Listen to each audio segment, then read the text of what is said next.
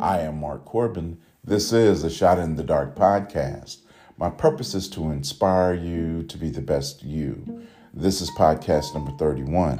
I have a quote that I want to share with you. I don't have an author or a title, but I'll read it to you now. It's not about having the perfect relationship.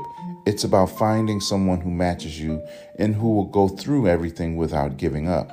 I'll read it to you again.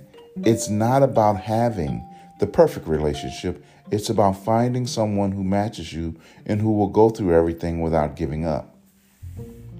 The love you deserve is looking for you. Do not stop looking for it.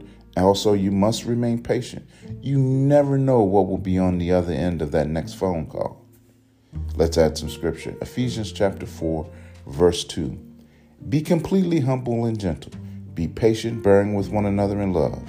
I am Mark Corbin. This is a Shot in the Dark podcast. Wait for love.